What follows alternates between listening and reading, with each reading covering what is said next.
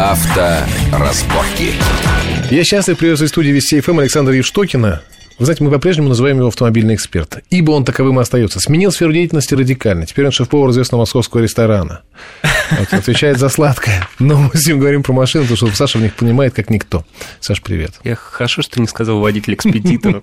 Нет, все-таки водитель, это же было бы все-таки Да, эксперт автомобиль, в принципе, согласись. Вот наступила весна, друзья, как многие из вас заметили. Над Москвой пронесся зеленый ураган в силу пыльцы и разных других обстоятельств. И это в очередной раз заставило меня э, начать размышлять о кабриолетах. Надо заметить, что каждую весну я размышляю о кабриолетах. Ну, потому что ужасно клево, когда вот наступает весна, когда заходит солнце, когда уже тепло. Очень хочется ехать в открытой машине по городу. Более того, я многожды ездил по городу в открытой машине, но не по-нашему.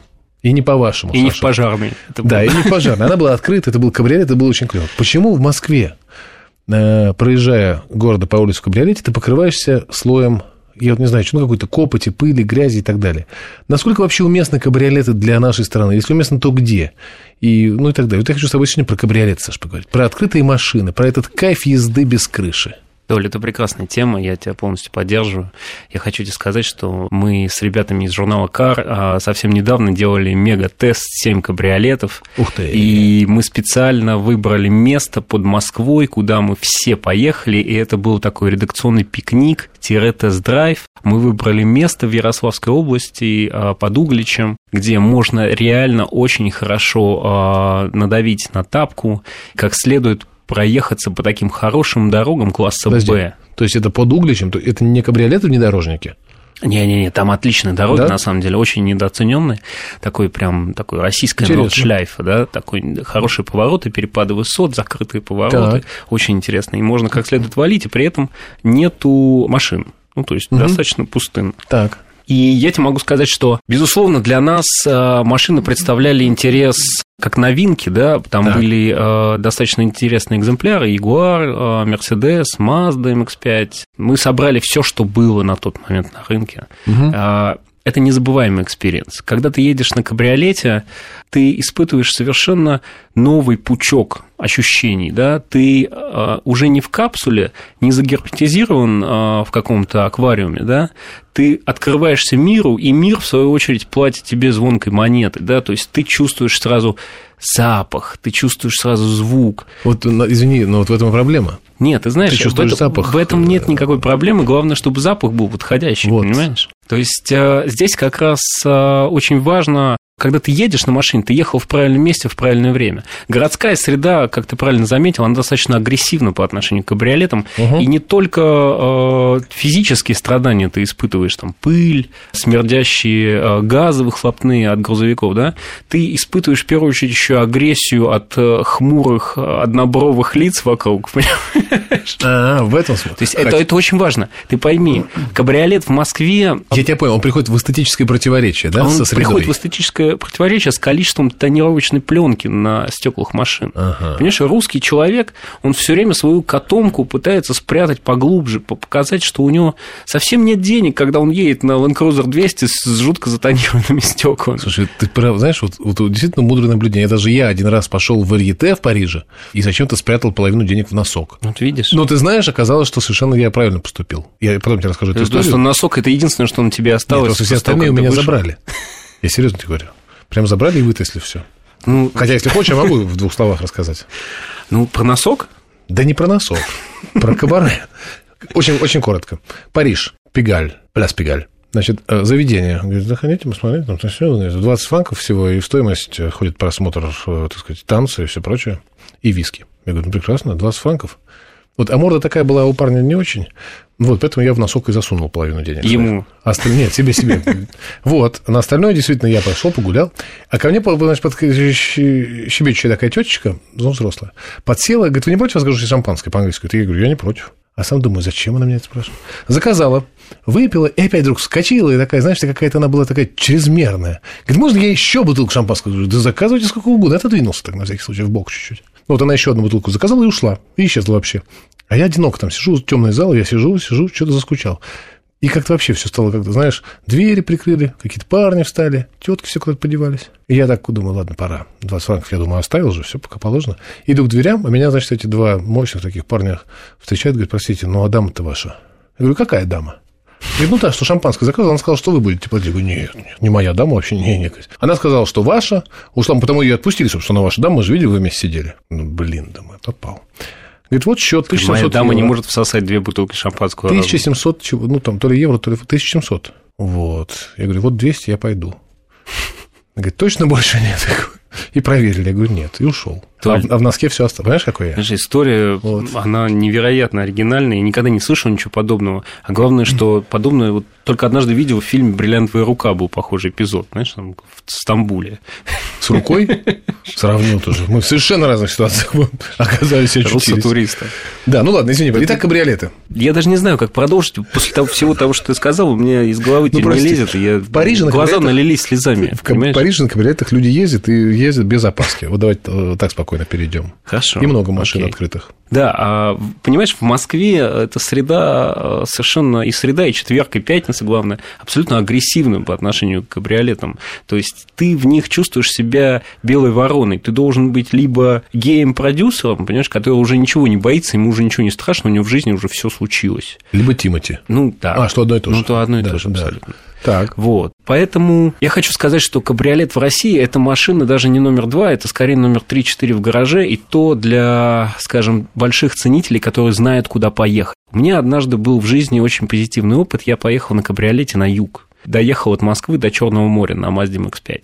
Ты знаешь, в какой-то момент, летя ночью по шоссе, а, с открытой крышей, я секунду э, перестал пристально изучать дорогу перед собой и посмотрел на небо надо мной.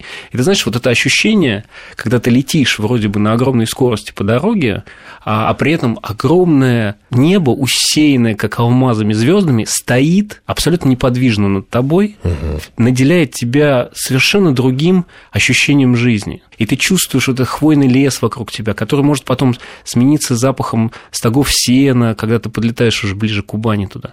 Ты ощущаешь свою жизнь совершенно другой, ты понимаешь, что ты по-настоящему живешь, что ты не просто едешь из точки А в точку Б, а ты проживаешь эту жизнь в этот момент. Ты знаешь, вот ради этого, ради одной этой поездки стоило бы, наверное, купить кабриолет, потому что он дает тебе понять, что такое жизнь за рулем и что такое по-настоящему хорошая езда. Хорошо. Это эмоция, или как э, циники некоторые называют ее лирика. Угу. Тем не менее, ты говорил, что ты ехал на что-то конкретно какой-то машине, кабриолет, Mazda MX-5. MX-5. А ведь кабриолеты все делятся, ну так, со- совсем если обобщить, на две категории. Вот есть такие, они э, с брезентовым тентом. С брезентовым это у тебя ГАЗ-66, в армии Здрасте. кабриолет был ты такой. зря, ты зря. Есть очень модные машины, импортные вообще.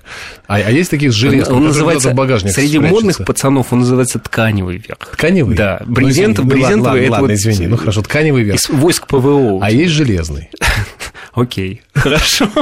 Хорошо, Ну, металлический. Я хочу сказать, есть два типа, родстеры и кабриолеты, да, то есть это... А, вот так это Да, называется. это называется, среди правильных пацанов это вот так называется. А Так. Я тебе хочу сказать, что ты затронул тоже очень интересную тему, потому что мир в какой-то момент лет 10-8 назад сошел с ума по поводу купе кабриолетов. Мгм. Кабриолеты изначально это, конечно, автомобили с тканевым верхом, и всегда это был такой непрактичный момент, да, тканевый верх не металл, хоть металл ржавеет, но тканевый верх портится быстрее. Это раз Он- вот так зимой не поездишь, например. ну, зимой, да. Раньше ты не мог поездить зимой. А мог тебе кто-то ножичком-то и крышу и попортить, понимаешь, сосед, который на, на чье место ты поставил машину. А сейчас немного ситуация поменялась. И люди в какой-то момент, инженеры в компаниях начали думать, что, наверное, предложив потребителю новый вариант купе кабриолета, в котором бы металлическая крыша складывалась, они убьют двух зайцев. Они дадут человеку машину с э, красивым кузовом, который имеет возможность трансформации, при этом э, заработают на нем неплохо, неплохие деньги.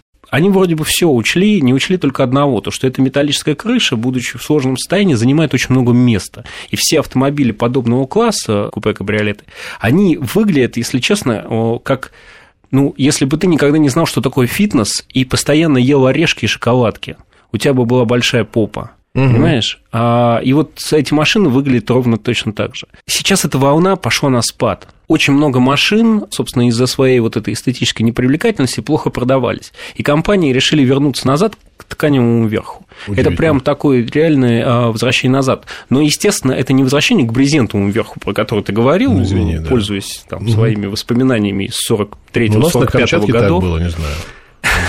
Газ, брезент, пулемет. Сейчас, Извини, да, сейчас да. тканевый верх, он э, очень сложный. Это несколько слоев очень э, современных материалов, между ними есть кевлар. пена, да, которая, во-первых, снижает уровень шума до там, абсолютно приемлемых для стандартного автомобиля там, 60-62 дБ. А плюс к этому это абсолютная термоизоляция, то есть ты можешь хоть на э, крайнем севере ездить на кабриолете, и с тобой вот ничего не случится. То есть с тканевым э, верхом ты можешь ездить и зимой? Абсолютно. Ого. То есть э, нет никаких ограничений вообще. И при этом тканевый верх занимает гораздо меньше места. То есть он уже не требует от кузова э, вот этой огромной задницы угу. лишних полуметров для того, чтобы спрятать э, эту металлическую панель. И это, ты говоришь, тренд вот последних, последнего Вот эти времени. купе-кабриолеты, это был тренд, вот, угу. скажем так, минувшего там, десятилетия, и он сошел на нет. То угу. есть сейчас по-прежнему французы балуются этим, там Меган купе-кабриолет есть. А, ну, например, Volkswagen выпускал автомобиль EOS, он провалился, Focus купе-кабриолет тоже провалился. Ну, то есть это, это машины, которые были выведены на рынок, и они, к сожалению... Они везде провалились? Или есть такие места на планете, где все же Э, кабриолеты в любом виде, от любой марки, они востребованы. Ну, безусловно, в южных районах купе-кабриолеты э, так скажем, просто кабриолеты популярнее, да, а купе-кабриолеты популярны в таких местах, как Париж, например, да, где у тебя вроде бы а, нормальный климат, да, у тебя нету там жутких снегопадов постоянно, да, и дикого холода. И ты можешь ехать, при этом можешь свалить в Версаль там на выходные, да, угу. и при этом ехать, там, скажем, без крыши. Понятно. Мы вернемся, друзья, и Саша нам уже расскажет про конкретные семь машин, в которых он э, ездил. Что не машина, то без крыши, то кабриолет. Александр Евштокин сегодня в студии Вести ФМ, друзья. И мы вернемся через две минуты сразу после новостей. Авторазборки.